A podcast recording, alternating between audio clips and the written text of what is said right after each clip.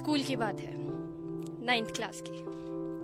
मैं अपनी pencil shop करके, अपनी ड्राइंग नोटबुक के एक नए पन्ने पर उसे टिकाकर बस सोच ही रही थी कि क्या बनाऊँ। इतने में सामने से एक बहुत ही सख्त आवाज़ आई कि मैं जाते वक्त लाइन से चेक करूँगा कि सबने काम किया या नहीं। ये आवाज़ थी हमारे ड्राइंग टीचर पग्गी सर की। पर खैर, मेरा ध्यान किन्हीं और आवाजों पर था जो कि पीछे से हल्की हल्की आ रही थी। खुसफुसाती हुई।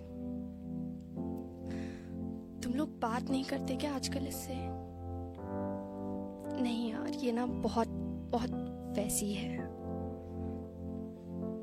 हाँ मगर पूरी क्लास नोटिस कर रही है। ये आवाज़ मेरे सो कॉल्ड बेस्ट फ्रेंड्स की थी। इतने में सामने से एक और सख्त आवाज़ आई कि क्लास! साइलेंस अब पग्गी सर की ये आवाज़ पूरी क्लास को तो सुनाई दे गई। मगर मेरे अंदर कुछ जज्बात बहुत ज़ोर से बातें कर रहे थे।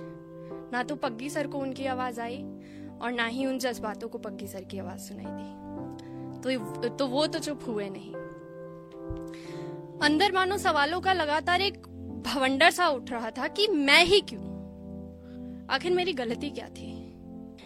मैंने तो यार मज़ाक करा था कि मैं जाकर कंप्लेन कर दूँगी, मगर उन लोगों ने जो मेरी शर्ट के पीछे किकमी लिखा, उसका क्या? मुझे भी तो बुरा लगा, मुझे भी बुरा लगता है।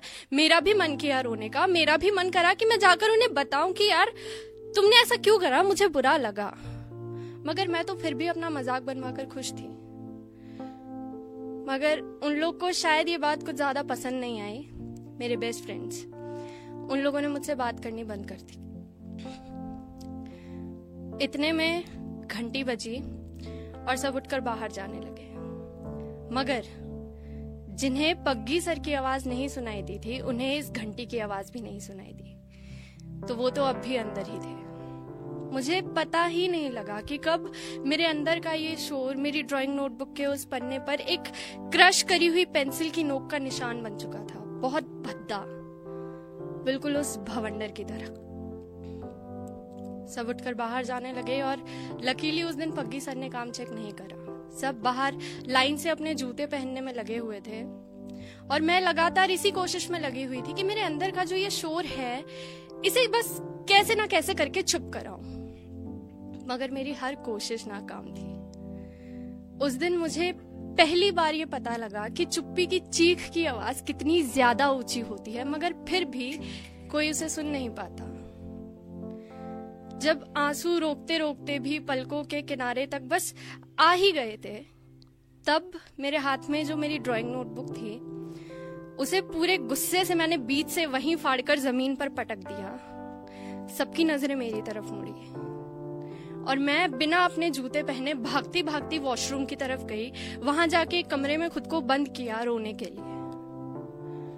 उस खाली अकेले कमरे में भी मैंने कोना ढूंढा। जहाँ मैं बैठकर रो सकूँ। उस कोने में बैठी और बैठकर सिमट कर बिल्कुल रोने लगी। मुझे रोना था यार, बहुत ज़ोर से रोना था। मैं बहुत मुश्किल से चुप थी और उस वक्त तक भीड़ में किसी ने ढंग से रोना सिखाया नहीं था। इतने में लगातार बाहर से दरवाज़ा खटखटाने की आवाज़ें आने लगी कि निधि दरवाज़ा खोल। और कुछ आवाज़ें ऐसी भी जो ये कह रही थी कि यार ये पागल है क्या? कितनी अजीब है, ये कोई मैम को बुलाओ। कुछ वक्त बाद हमारे स्कूल की काउंसलिंग टीचर की बाहर से आवाज़ आती है।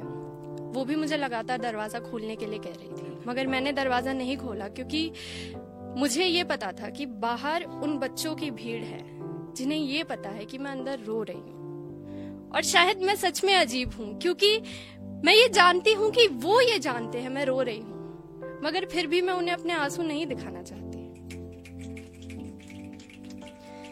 कुछ वक्त बाद जब मुझे ये एहसास हुआ कि उन बच्चों को वापस अपनी अपनी क्लासेस में भेज दिया गया है, मैंने तब वो दरवाज़ा खोला और बाहर बस वो मैम खड़ी थी। अब मुझे नहीं पता कि जब मैं वो दरवाज़ा खोलकर बाहर आई तो मेरी हालत दिखने में कैसी लग रही थी, मगर मेरे अंदर का काफ़ी कुछ आंसुओं के ज़रिए उस वक्त बह चुका था। वो मैम मुझे काउंसलिंग रूम में लेकर गई, जहाँ जाकर मैंने देखा कि वहाँ मेरी क्लास टीचर भी बैठी हुई थी। उन दोनों ने मुझे उधर बैठाया, पानी पिलाया और मुझसे बहुत प्यार से एक सवाल पूछा कि, क्या हुआ? पहली बात तो मुझे मेरी ज़िंदगी में बहुत गिनती के ऐसे लोग मिले हैं जो मुझसे ये सवाल पूछते हैं कि क्या हुआ। और दूसरी बात, इन गिनती के लोगों में से भी बहुत गिनती के लोग ऐसे हैं जो मुझसे ये सवाल पूछते हैं मेरा जवाब सुनने के लिए। तो मैंने जैसे तैसे लफ्ज जोड़कर लड़खड़ाती हुई आवाज़ में मैम को बताया कि उस वक्त मेरे बस तीन दोस्त थे। या ये कहूँ कि उस वक्त ऐसे बस तीन लोग थे जिन्हें मैं अपना दोस्त मानती थी। वो मेरे बेस्ट फ्रेंड्स थे यार। और वो मुझसे बात नहीं कर रहे थे क्योंकि कुछ रोज पहले उन्होंने मेरे साथ एक मज़ाक करा, जिसमें उन लोगों ने मेरी स्कूल की व्हाइट शर्ट पर, जो कि मैंने पहनी हुई थी, उस पर पीछे बड़ा बड़ा पेन से किक मी लिख दिया। तो बदले में मैंने भी उनके साथ एक मज़ाक करा। मैंने उन्हें बोला कि मैं तुम्हारी शिकायत लगाने जा रही हूँ, पर मैं गई नहीं थी, मुझे पता है। पर उन्हें शायद मेरा मज़ाक कुछ खास पसंद नहीं आया तो उन लोगों ने बातचीत बंद कर दी। पर मेरा बहुत मन करता था यार उनसे बात करने का। मुझे बहुत याद आती थी उनकी। मैंने तो इनफैक्ट टिफ़िन भी ले जाना बंद कर दिया था क्योंकि वो लोग मेरे साथ बैठकर खाना नहीं खाते थे। मैम ने ये सब सुनकर उन तीन में से एक को उस वक्त उधर काउंसलिंग रूम में बुलाया और उसे समझाते हुए बहुत प्यार से ये बोला कि, बच्चे, ऐसे नहीं करते। वो आपकी दोस्त है, उससे बात करो। मगर मेरी दोस्त ने बहुत डटकर ये जवाब दिया कि, नहीं ये बहुत सेल्फिश है। मुझे बहुत बुरा लगा सुनकर, क्योंकि मुझे मालूम था कि मैं नहीं हूँ। पर काश मैंने भी सीखा होता अपने लिए डट कर बोलना। मुझे तो आज भी नहीं आता। पर खैर, उस दोस्त को तो फिर मैम ने वापस भेज दिया और कुछ ही मिनटों में हमारी क्लास टीचर भी वहाँ से चली गई। अब उस काउंसलिंग रूम में बस मैं और वो काउंसलिंग वाली टीचर बची हुई थी। अब उनके जाने के बाद उस रूम में मेरे और उस मैम के बीच में क्या बातें हुई, ये तो मैं नहीं बताऊँगी। मगर हाँ उस बात के बाद मैंने एक बात सीखी, दोस्त बनाना।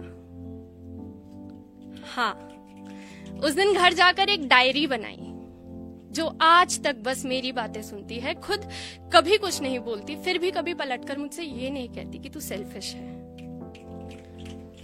ज़िंदगी में दोस्तों का होना बहुत ज़रूरी है, बहुत। दोस्तों के बिना ज़िंदगी कुछ भी नहीं है, मगर ये किसने कह दिया कि वो दोस्त बस इंसान के रूप में ही हो सकते हैं? मैं घर से बाहर रहती हूँ, और मैं जब भी घर पे जाती हूँ, मेरा पेट डॉग है मैडी वो मुझे देखकर इतना एक्साइटेड होकर यहाँ वहाँ भागने लगता है, भौंकने लगता है। मैं जहाँ जाकर बैठती हूँ, मेरे पैर के पास आकर वहीं बैठ जाता है तो ऐसा लगता है कि यार, शायद किसी दोस्त को काफ़ी दिनों से मेरा इंतज़ार था। जब भी मैं कोई अच्छी सी ड्रेस पहनकर शीशे में खुद को देखती हूँ और ऐसा फील होता है कि हाँ शायद मैं अच्छी लग रही हूँ। तो ऐसा लगता है कि शीशे में शायद एक दोस्त खड़ा है जो कि बहुत दिल से मेरी तारीफ़ कर रहा है। या जब भी मैं रो कर शीशे के सामने खड़े होकर अपनी हारी हुई सी शक्ल देखती हूँ तो ऐसा लगता है कि शायद किसी दोस्त को मेरी बहुत ज़्यादा ज़रूरत है। उस दिन जब मैं काउंसलिंग रूम से वापस ड्राइंग रूम की तरफ़ जाने लगी अपने जूते वापस लेने, जो कि मैं बिना पहने ही वॉशरूम भाग गई थी।